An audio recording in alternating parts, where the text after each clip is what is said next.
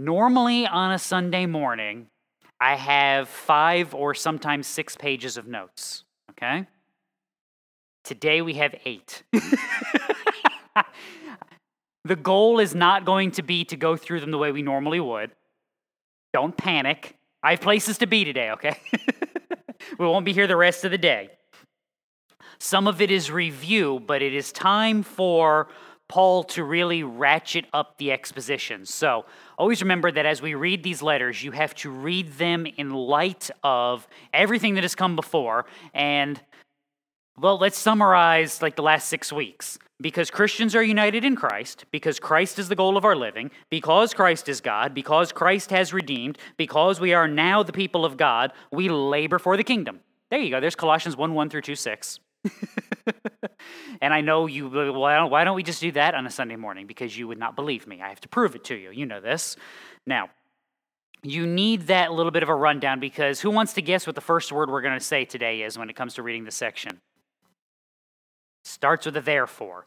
So we have to make sure that we're building upon what has come before. Paul, based on the history of God's working based on what God has accomplished is going to then begin to explain the person of Christ. And that's the stuff we want to try to spend the most time on today. So, the beginning recap stuff we're going to try to get through quickly. So, I will be talking fast and flipping pages in a hurry. So, do not panic. It will slow down as we get into it. Does that make sense? All right. With that said, you ready to dive in? All right. Verse 6. Therefore, that's all the stuff we just recapped, as you have received Christ Jesus the Lord, so walk in him. In other words, in light of who Christ is, and what he has done, how now should you live in the world? This is not a unique concept to the Colossian church. Ephesians chapter 5. Be imitators of God as beloved children. Walk in love just as Christ also loved you and gave himself up for us, an offering and a sacrifice to God as a fragrant aroma. Always remember this. Always, always, always, always, always. We always keep our math equations in line. You live the way that you live in the world because of who you are in Christ, not so that you will be something new in Christ.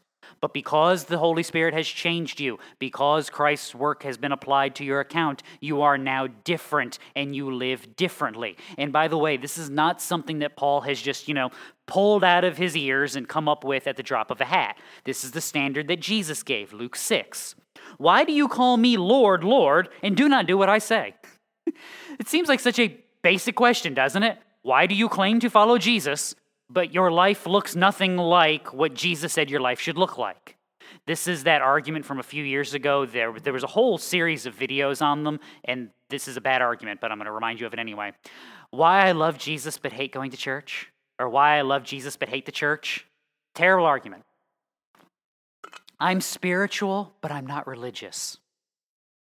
You know what that person needs right now? Religion. Religion. You have been saved into a religion. There are actual commands, there are actual precepts and regulations that Christ has laid down for how you should live. Okay, coming around. The only reason you can follow them is because of who you are in Christ, how you have been transformed by the work of the Spirit, to be empowered to look at the darkness and say, oh, look, darkness. I don't want to live there. I would like to walk in the light. Therefore, I'm going to avoid these things, as Ephesians 5, 5 11 tells you. Do not participate in the unfruitful deeds of darkness, but instead even expose them. This is why I joke with you and say when you have someone in a church that says something heretical, what do you do? Throw things and run screaming from the room. When you see sin on the side of the highway as you are traveling to God's kingdom, do you don't go, shh, don't wake it up. Just walk around. It'll be fine. You do what? Sin. Hey, guys, guys, look, look. Avoid this. I mean, don't you want the DOT to mark the big pothole that kills your car? You know, the one that every time you hit it, you have to like rub that spot in the dashboard and apologize. like, I'm sorry, I didn't mean it. I'm not mad at you, mean it. Don't you want everybody? Wouldn't you want someone in front of you to like to? Yeah, like, yeah, to warn me that there's something coming. That's what it means by exposing the darkness for your benefit and for the benefit of the other people who are around you. And once again, not new. This is the work that the Holy Spirit does. John 10. Truly, truly, I say to you, he who does not enter by the door into the fold of the sheep, but climbs up some other way, he is a thief and a robber. But he who enters by the door is a shepherd of the sheep. To him the doorkeeper opens. The sheep hear his voice, and he calls his own sheep by name and leads them out. When he puts forth all his own, he goes ahead of them, and the sheep follow him because they know his voice. This is what your Christian living is supposed to look like. You're supposed to see the works of Christ. You're supposed to hear the commands of Christ and go, Ooh, yes, that's what I want. You're supposed to hear the whisperings of the world and the challenges of, Did God really say? and go, No, no, no, that's an impostor. That's not the thing we wish to be following. And this is what is accomplished day by day. Now, I tell you all of that. See, I told you we are going to go pretty quick because that connects us with the second half of the sentence. Because you see how this ends? That is not a period, it is a comma. So, based on that, we can go to verse 7. Having been firmly rooted and being built up in Him and established in your faith. Christian, for the first time in your life, you want to be grounded. You were a kid and you're like, you're grounded. No, in Christ, you want to be grounded. You wish to be anchored. You wish to be on solid footing against the world. Once again, things like Ephesians 4. I say this and affirm together with the Lord, with the Lord, that you walk no longer as the Gentiles walk, in the futility of their mind, being darkened in their understanding, excluded from the life of God because of the ignorance that is in them, because of the hardness of their heart. And they, having become callous, have given themselves over to sensuality, for the practice of every kind of impurity with greediness. You did not learn Christ in this way. If indeed you have heard him, have been taught in him, just as truth is in Jesus, that in reference to your former manner of life, you lay aside the old self, which is being corrupted in accordance with the lusts of deceit, and that you be renewed in the spirit of your mind, put on the new self, which in the likeness of God has been created in righteousness and holiness of the truth. In other words, because of the changing work that God has done in you, look at where you were. Look at where you are, and then do what? Ask yourself, where do you want to be now? you have eyes to see, you have ears to hear. This is what Paul told the Romans to be transformed by what? The renewing of their mind. Why does Paul, why is that Romans 12? Remember your rules for letters. When you get to chapter 12, you have to read chapter 12 in light of what? Everything that has come before. What's everything that's come before in the book of Romans? What the problem with the world is, who that encompasses, not just some of the people, but all of the people. What the cure is, how does salvation function? What are the fruits of salvation? What does it mean to you? How does it affect your life? What does it look like in real time despite the fact that the world hates you? That's a really quick rundown of basically Romans 1 through 8. The demonstrability of grace, the power of the Holy Spirit in the proclamation of his gospel and how this relates to the people who were the people of God and the people who are the people of God. There's 9, 10, 11. Based on all of that information, who you are in Christ, how you have been redeemed, the fruits of the Spirit being evident in your lives, now go, Yamuel, and live according to Christ. This is consistent in Paul's teachings. He's taught it to the Romans, he's taught it to the Ephesians, he's teaching it to the Colossians. Why? Because this is what Jesus looked at the world and said. This is why we never use the Sermon on the Mount as a gospel presentation. It's a, it's, a, it's a beating for the people in the crowd. You think you have righteousness. You think you can accomplish this. Let's talk about righteousness. Unless it's better than the Pharisees, you got no hope. Unless you are perfect, unless you are righteous, unless you are humble, unless you are meek and mild in the world, you've got no hope. And everybody listening should have said what to Jesus at the end of that sermon? I need help. we, got, we got nothing here. That's what that should have been. I want to pray like that. I don't pray like that. I want to have no worry like the end of chapter 6, but I have worry. I want to live evaluating the world rightly like chapter 7. I want to treat others the way that God has not treated me. I want to be good in this world. I want to have all of these things, but I. As Paul says, I know what's in me, and the thing that I want to do is the thing that I don't do, and the thing that I don't want to do is the thing that I do. Therefore, I need help. I need Christ. I need God. I need some sort of transformation. Again, Paul doesn't pull this out of thin air. He is building upon who Christ is, what he has done, and what that means for you in this world. Never, ever rest in your power. You have none. When you rest in your power, you are resting in a lie. Live not according to lies, but be guided by the truth. So, you are firmly rooted, being built up in Him, established in your faith, just as you were instructed. See, this is what we seek because what is the teaching? This is again why you should be evaluating all of these things because what did Paul tell the Galatians? If I or an angel from heaven brings you another teaching, what do you do? Throw things and run screaming from the room. That's what it should have been in Galatians, but that's why I'm not the Holy Spirit to write these things. Let them be cursed.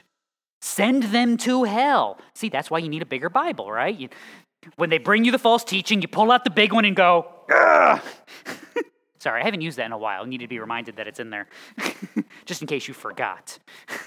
it's not quick draw, you know? This is the warning. This is the consistent message of scripture is that you rest upon god and you rest upon the teachings of his word. Because if you are trying to find truth salvation and wisdom for the world anywhere else you are seeking after lies and you are living a life that is built upon something that will not last. I'm out of good metaphors, so come up with your own.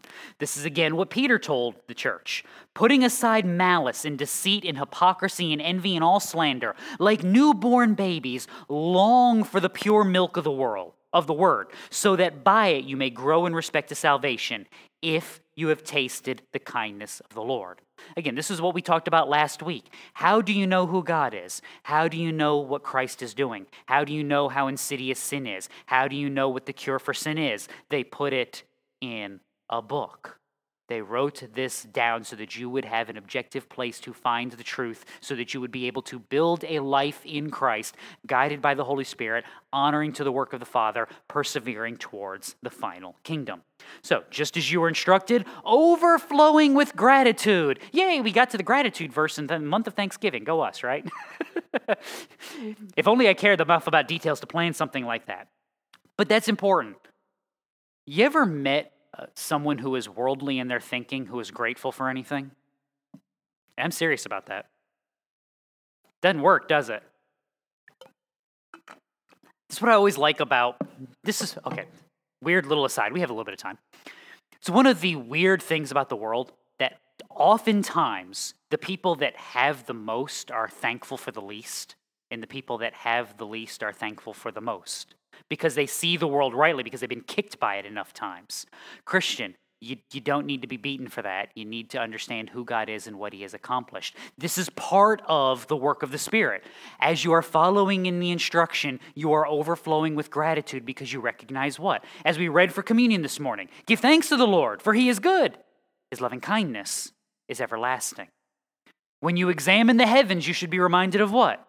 That his loving kindness is everlasting. When you see the work, when you, when you look out on the ocean and you see the power and the uncontrollability of it, you should be reminded that his loving kindness is everlasting. When you read about, and by the way, go read the rest of, of that psalm.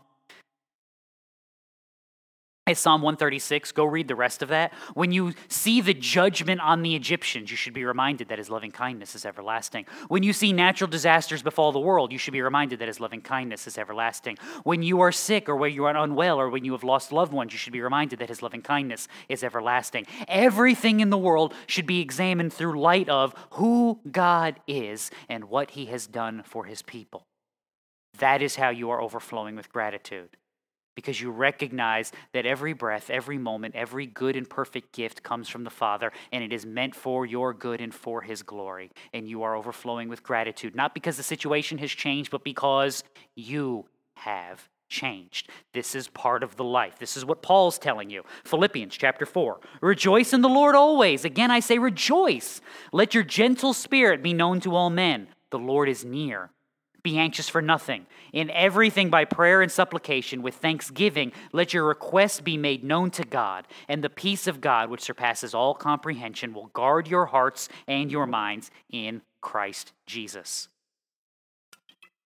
Remember, it's that letter where he tells you what? When I have abundance, I can get along. When I have nothing, and get along. Why? Because I get along in Christ. Not trusting into the, not trusting in the world for provision, not trusting in the world for anything, but trusting in God and in God alone. So here's your warning, verse 8.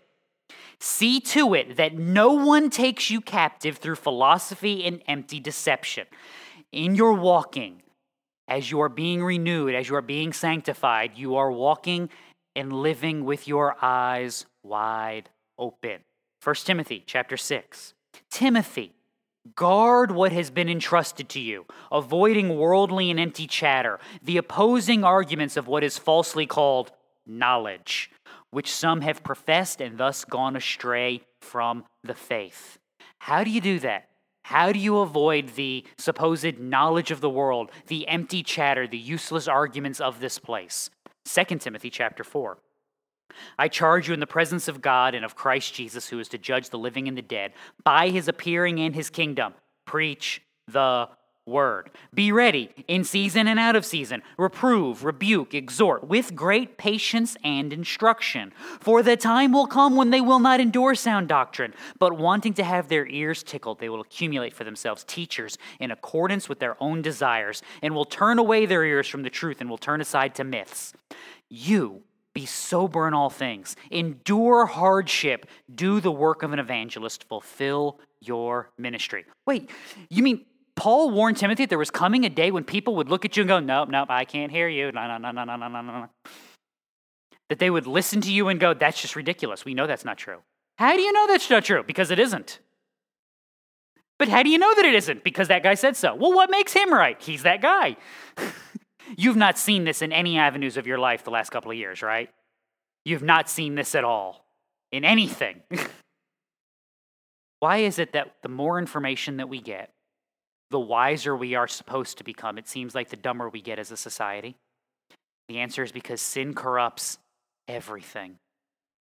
And most people, when their foolish hearts are darkened and when they are walking following blind guides, when you present to them the information of this world and you present to them the wisdom of from on high, they look at you and say, I don't want to hear it. What does humanity by default want? What do we do in the church so often? At the end of the day, give me my list.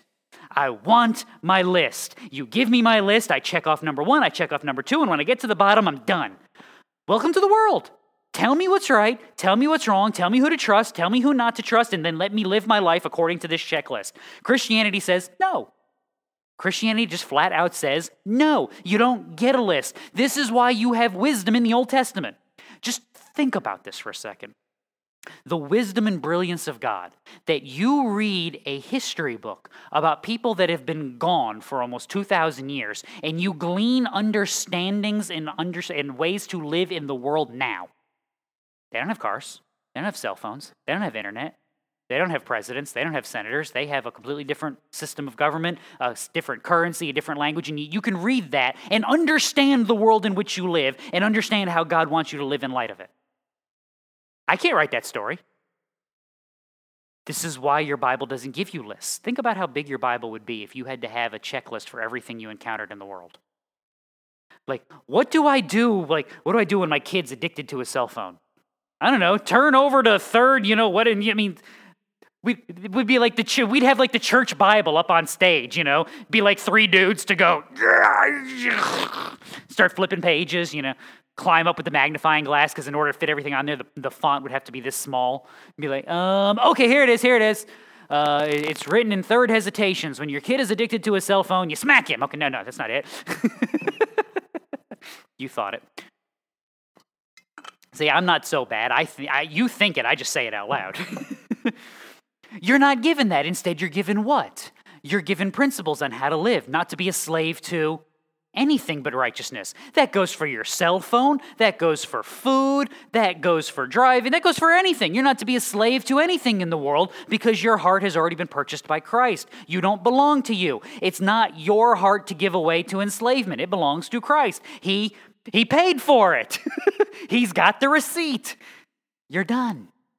You get that principle. Now you live in this world whether we have gas powered cars or whether we have electric cars or one day we get the Jetson flying cars, you can figure out how now do I live in that world based on who God is and how I live in light of Him. That's what you're given. Now, when you get all up into your flesh and you are all trying to figure out how I live according to the sinful place, you feel that and go, mm, that doesn't help me because now I have to think and now I have to evaluate. Can't you just tell me what to do? No. I can give you advice, I can encourage you.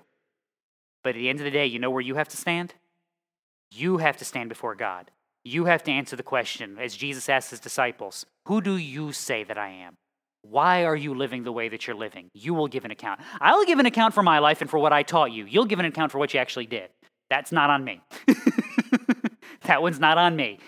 You have to evaluate and think through the things of this world. And that's good for you because as you do that, you grow not just in knowledge, but you grow in wisdom. So that when the thing that you couldn't even possibly contemplate 10 years ago flies into your radar, you go, we can handle this because I do not have anxiety and I do not have worry and I have peace in God because He has given me everything. And by the power of His Spirit, we can encounter and overcome everything that this world would throw at me because I know who He is, I know who I am, and I know why I live the way that I live. This is why these things are so vitally important. So, what are they going to do? What is this philosophy and empty deception? According to the tradition of men, according to the elementary principles of the world. See, that's easy. We just reject that out of hand, don't we? Why can we say that? 1 John 2. Do not love the world nor the things in the world. If anyone loves the world, the love of the Father is not in him. Why? Why can John be so sure? Why can John look at you and say, You love the world, you do not have God? Because what you're saying is, I am living in the light, but I am craving that darkness over there. John would go, That's just dumb. What's the rule, children? Don't do dumb things. My daughter has that hoodie prepared to ride in the van, by the way. So every time she gets out of the van at a gas station, they're to be looking at the Don't Do Dumb Things hoodie. Yeah. She, she swiped that because it was perfectly oversized and she, she just it covers her. And she's like, This is warm. Like, yeah. My wife steals my clothes and now my daughter steals my clothes. I'm doomed. Be glad I'm dressed on a Sunday. Now, John would look at you and say, if you are living according to the world, if you are at home in the world, you have not God. Because what fellowship does light have with darkness? Why would you be so comfortable wallowing in the muck and the mire when you have been pulled from that and you have been cleansed? It doesn't make any sense. That's why John can say that, not because he's being mean, but because he understands what the Holy Spirit does. And he understands that the Holy Spirit be looking at you going, no, no, no, no, stop it. Come here. What did I just say? Because you've never had that argument with your kids. All that is in the world, back to John, the lust of the flesh, the lust of the eyes, the boastful pride of life is not from the Father, but is from the world. The world is passing away, and also its lusts, but the one who does the will of God lives forever. See, that's why we don't follow. And by the way, quick aside, I'm not asking you to be perfect. Lord knows I don't get to ask you to be perfect, okay? don't nod, woman. Catch my wife in the corner. Mm-hmm. See what I got to live with? The respect I command. This is not about you never ever coming into contact with sin. This is not about you always having victory over every possible evil that may encounter in your life. Always remember that the same John that tells you this in chapter 2 is the same John that told you in chapter 1 of the book that if you say you have no sin, you are a liar and the truth is not in you. Like, John gets that you are struggling and warring in this world, but you are warring in such a way that you recognize that sin is defeated. It is done. It has been cast out. That when you have lost this battle, it is not because God has forgotten you, because you have forgotten God. For that too Christ died. If you confess your sins, he is faithful to forgive your sins and picks you up. Again, what I just say? No, no, we're not going to sit here. This is where we belong. Now, no, stop it. and then we keep moving along the right track. This is what the war looks like day in and day out. The constant evaluation. When you wake up and realize you are sitting in a dark room, what do you do? You turn on the light. Christian, you have light.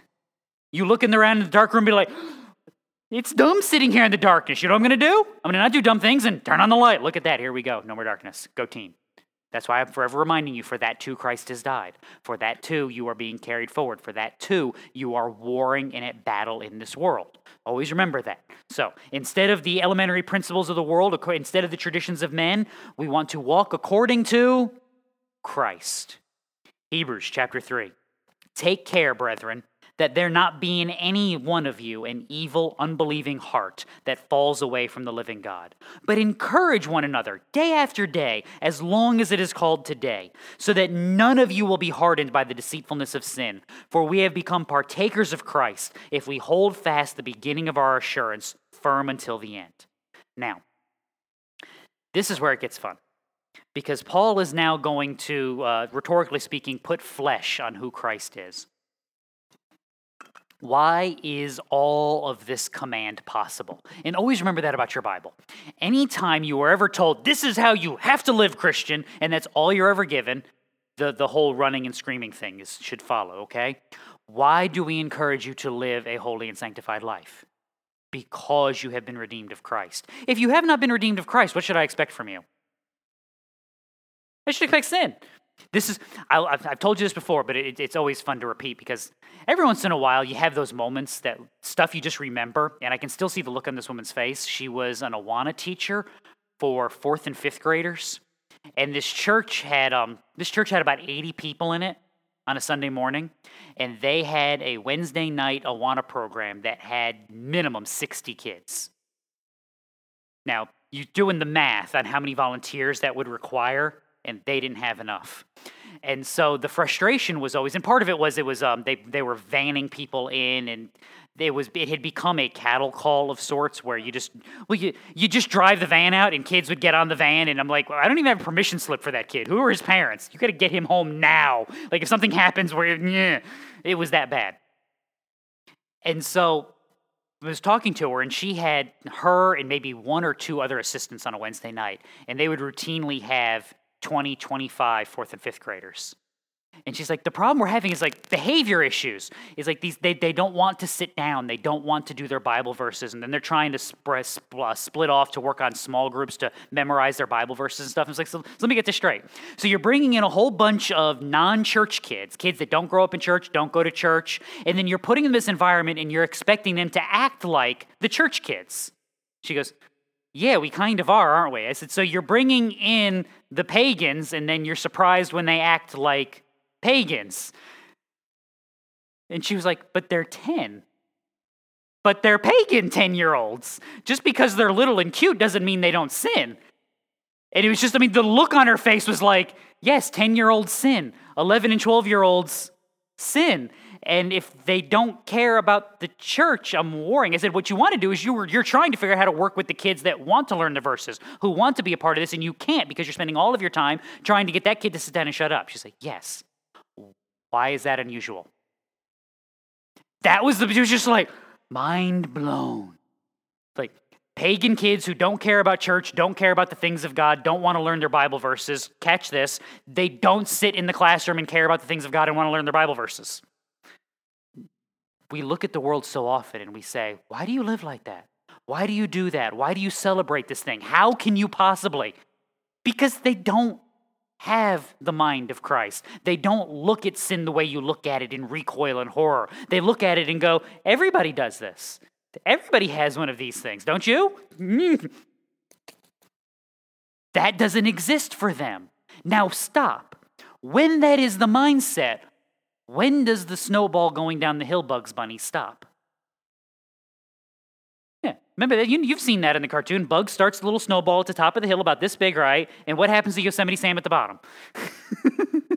he gets splattered, and it's the size of the mountain, right? This is why you look at your world and go, it feels like the darkness is accelerating. It feels like sin is growing. It's because it is. Because once you, this is why people die of drug overdoses. You take something and you got a little high. Then you take it again and you got a little high. And you take it again and you got a little high. And then you know what happens? You take it again and you didn't get the same high. Now what do I have to do? I take a little more. And then I take a little more the next time and I didn't get high again. So now what do I have to do? I have to take a little more. I have to take a little more. I have to take a little more. And eventually I take enough that there doesn't come back from that. What do you think sin does? We're warring against God, we're pleasing our flesh. Well, one Oreo cookie was good, two will be better, three will be even better. Four, a sleeve, then now you're chasing down Girl Scout cookies and threatening them at the end of the night. Yeah, give me the cookies, 10 minutes. Ah! Next thing you know, you're fighting yourself at 2 o'clock in the morning trying not to turn into a cookie monster. I mean, I laugh, but why does this happen? Because you convinced yourself that if one was good, two is better, three is better. Next thing, this is what life does in everything. Everything. People with gambling addictions have the same thing. I won. I just had to win one time. And what am I going to do the rest of my life? Chase that one win. And then the bet gets, and then I won again, but I won the same amount. That's not fun. I want to win. But in order to win more, I have to. Have to bet more. or I have to take riskier bets where I'm more likely to lose. And that it's chasing the things that can never satisfy. This is what sin does in the world. If you live like this, you will find something that will become your God. Christian, please don't. Recognize who God is, what He has done, and how that has transformed your life. It matters for how you live to be reminded regularly who God is, and that is why Paul does that beginning in verse 9. In him, this is talking about Christ, all the fullness of deity dwells in bodily form. This is the why of everything that has come before. You live the way that you live in Christ, not because you want to be better, but because Christ has changed you. Why can Christ change you? Because of who he is. He's already stated this, by the way, in Colossians 1. Jesus is the invisible, the image of the invisible God, the firstborn of all creation. By him, Jesus, all things were created, both in heavens and on earth, visible, invisible, thrones, dominions, rulers, authorities. All things have been created through him and for him. He is before all things, and in him all things hold together. Everybody knows this Bible verse. In the beginning, God created the heavens and the earth. Paul says that's right. In the beginning, Jesus created the heavens and the earth. Can't mistake the argument he's making. In the beginning, God is Christ. He is the fullness of deity in bodily form. And by the way, it's not the only place Paul will make this argument. Hebrews 1. God, after he spoke long ago to the fathers and the prophets in many portions and in many ways, in these last days has spoken to us in his Son whom he appointed heir of all things, through whom also he made the world. He, talking about Jesus, is the radiance of his glory, the exact representation of his nature, and upholds all things by the word of his power. When he had made purification of sins, he sat down at the right hand of the majesty on high. Paul will also make the same argument for the Philippians in chapter 2, explaining how Christ's emptying of himself is an actual function of who he is as God. Now, because of that, we can keep moving. So, verse 9 moves to verse 10. And in him you have been made complete. See, the work of Christ actually does something for and in you. You have been made complete. Again, as he told the Colossians earlier. He rescued us from the domain of darkness, transferred us to the kingdom of his beloved Son, in whom we have redemption, the forgiveness of sins. Christ has actually covered your debt before God. He has then given you the Holy Spirit who is building you and bringing you to a day of completion. In other words, because He is God, who has the power to change hearts and minds, Christian? God. Because Christ is God, He can change your heart and mind and He can empower you to move forward. So He has made you complete, and he is the head over all rule and authority. This is one of those duh verses. If I bring you a person and I tell you, this person is God in flesh. He is the redeemer of your sins. He is the sanctifier of your souls. He is the one who will bring you to a good end, rescuing you from darkness, bringing you to the throne of God. And he's going to go that way. What would you like to do now? I want to go that way. because that's the dude I want to. What, you got a better offer? Like when Monty Hall brings you that, here's, here, you can have Jesus or you can have what's in the box. it's Jesus or what's in the box. I'm now reminded of bad 80s movies.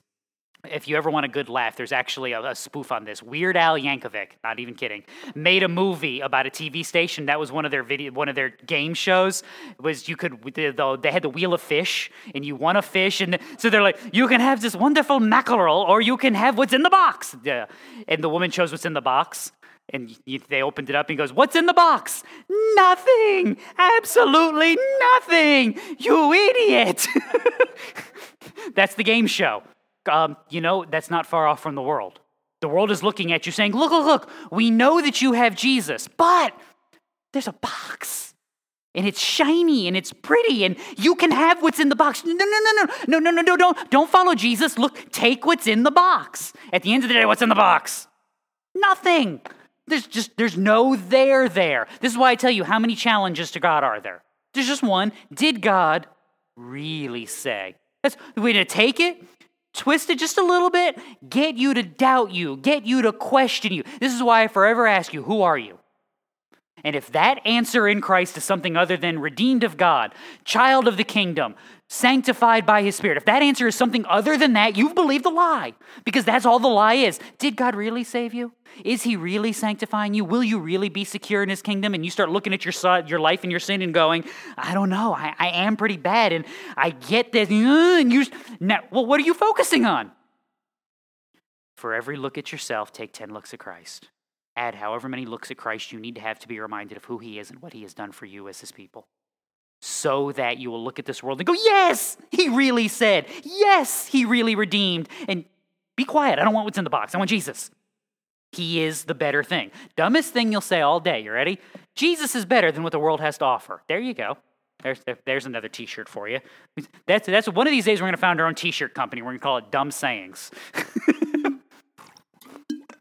so, that is why he is the head over all rule and authority. So let's keep moving.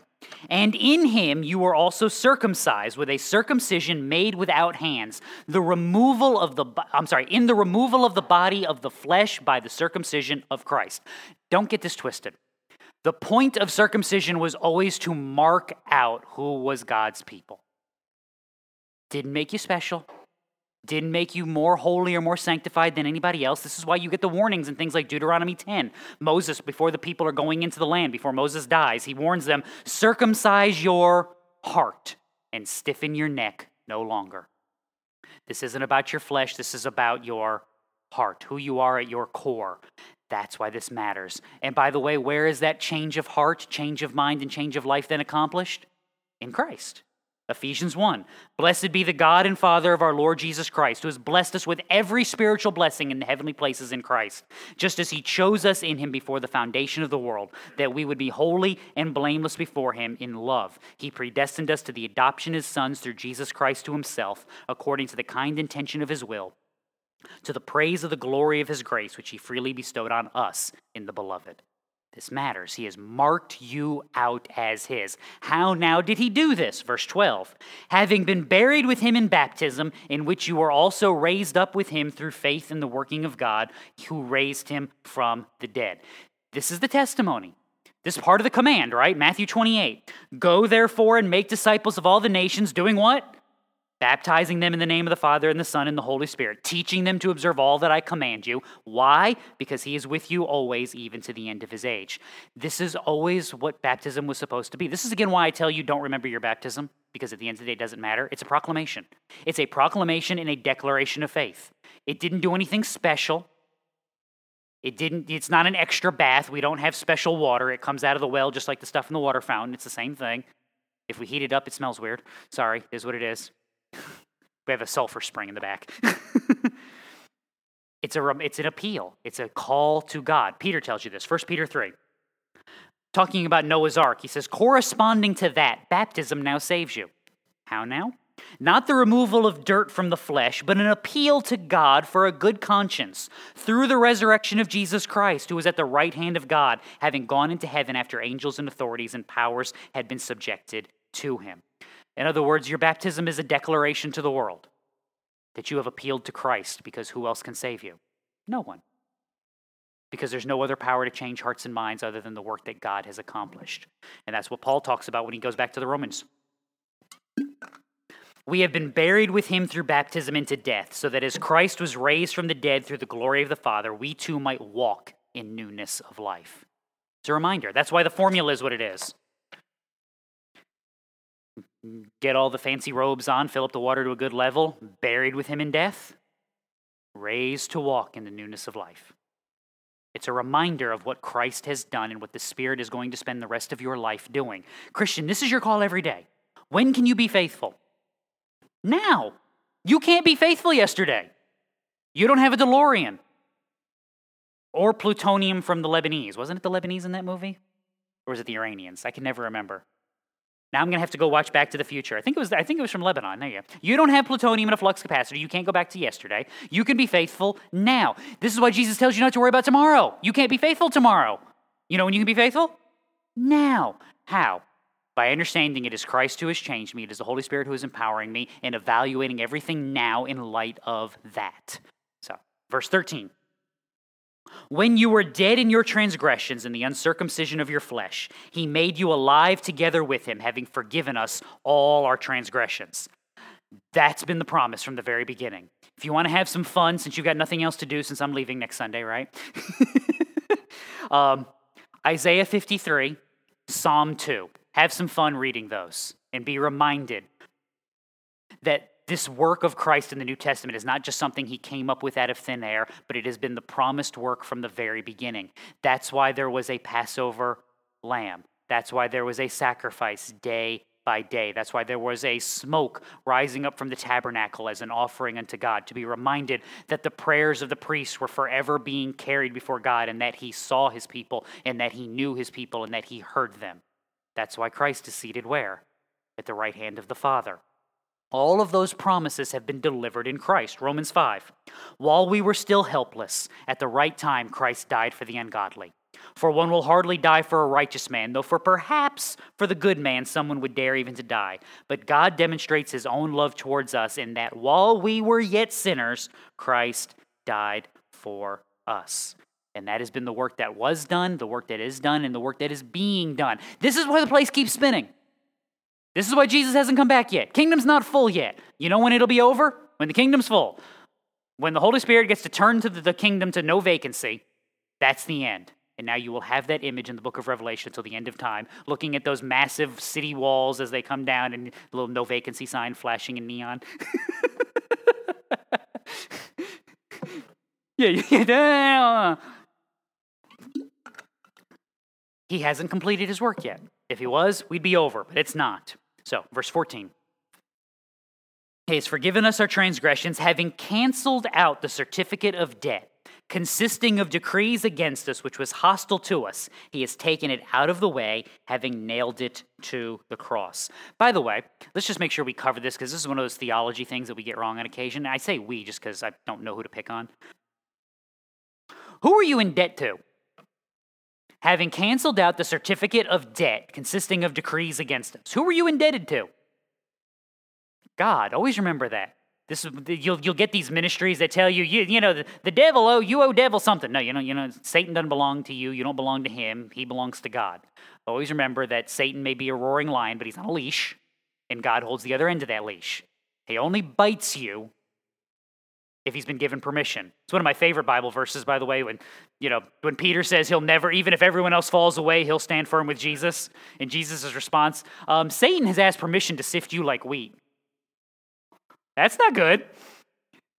And what's not recorded is probably the one, the look on Peter's face, because your first thought would be what if Jesus said that to you? What'd you say? And Jesus says, Satan has asked permission to sift you like wheat, but I have prayed for you. Oh, that's not good. Because you know what that means? That means the answer was yes. That means when Satan said, Hey, hey, can I can I mess with that one? God's like, Yeah, sure, go ahead. no, no, you're supposed to say no to that. Which is why we don't buy into the prosperity mumbo jumbo and, and try to tell you life will be a bed of roses as long as you follow Jesus, because it's not. Because every once in a while Satan asks permission, and every once in a while the answer is, Yeah, sure, let's see what happens. Because we know what's going to happen if you're in Christ. You will not be forgotten, you will not be forsaken.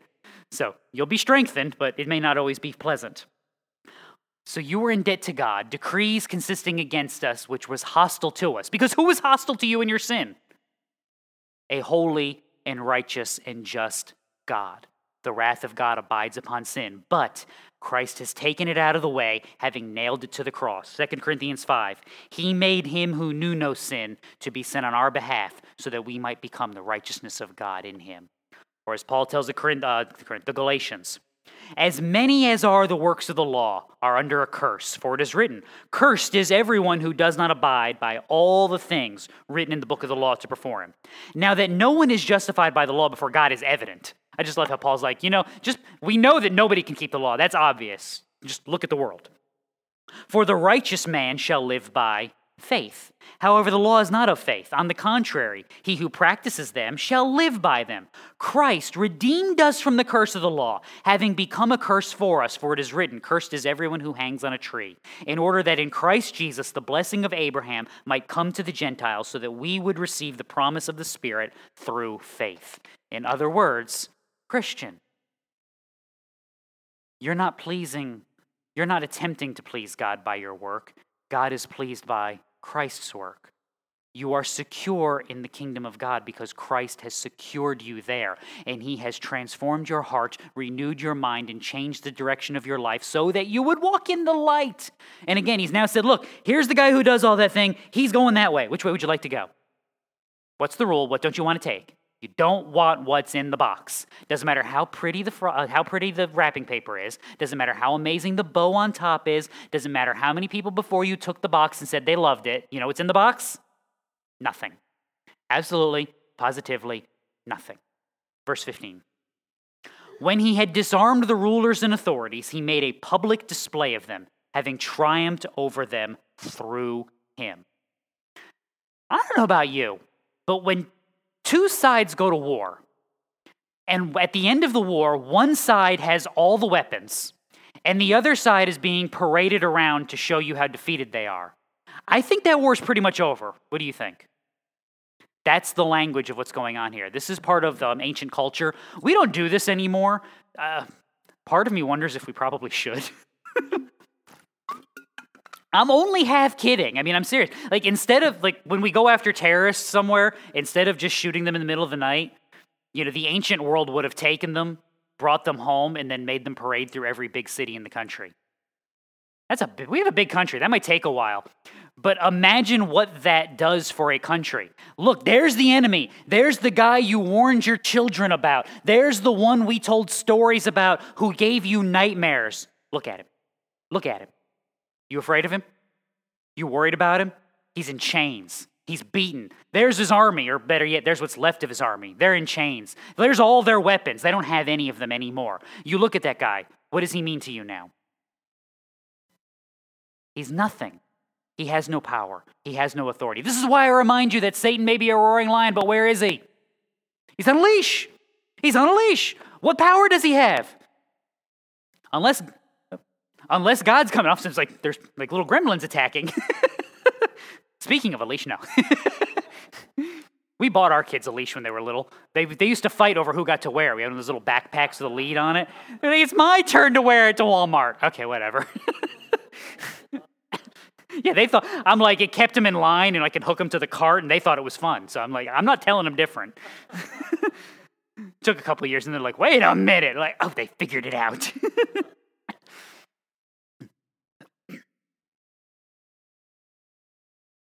Good. Sorry, the way that echoed, I thought I missed the button.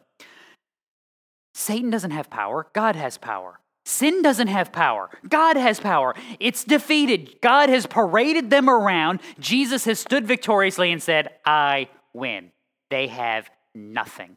1 Peter 3 Christ died for sins once for all, the just for the unjust, so that he might bring us to God, having been put to death in the flesh, but made alive in the spirit, in which also he went and made proclamation to the spirits now in prison. That's part of this. It's a declaration of victory. You have no power. Christ has accomplished. 1 Peter 1. If you address as the Father, if you address as Father, the one who impartially judges according to each one's work, conduct yourselves in fear during the time of your stay on earth, knowing that you were not redeemed with perishable things like silver or gold from your futile way of life inherited from your forefathers, but with precious blood, as of a lamb unblemished and spotless, the blood of Christ. That's what has been accomplished. and it has accomplished. Never forget. What's the last what are the last words from the cross? It is finished. Finished, done, accomplished. Whatever translate, however it is translated. It's finito. Pick your language. It is uh-uh, where it is over. Done. Because Christ's power reigns, because his kingdom will conquer. 1 John 5. We know that the Son of God has come and has given us understanding so that we may know him who is true. And we are in him who is true, in his Son, Jesus Christ. This is the true God and eternal life. This is part of that reminder, Christian. Why do you live differently? Because you are different. Because of who Christ is, what he has done. He has changed you and transformed you and empowered you to live. Now, follow after him Walk in the light and recognize that it is Him to whom we praise. It is Him to whom we give thanks because it is Him who gives us wisdom and strength to overcome this world. And the second, the very second you find yourself resting or trusting or hoping in anything else, fire, right? Kill it, kill it immediately because it is not the better thing. It's the thing in the box and it can't help. Walk after Christ because of who He is and how He is transformed. Let's pray.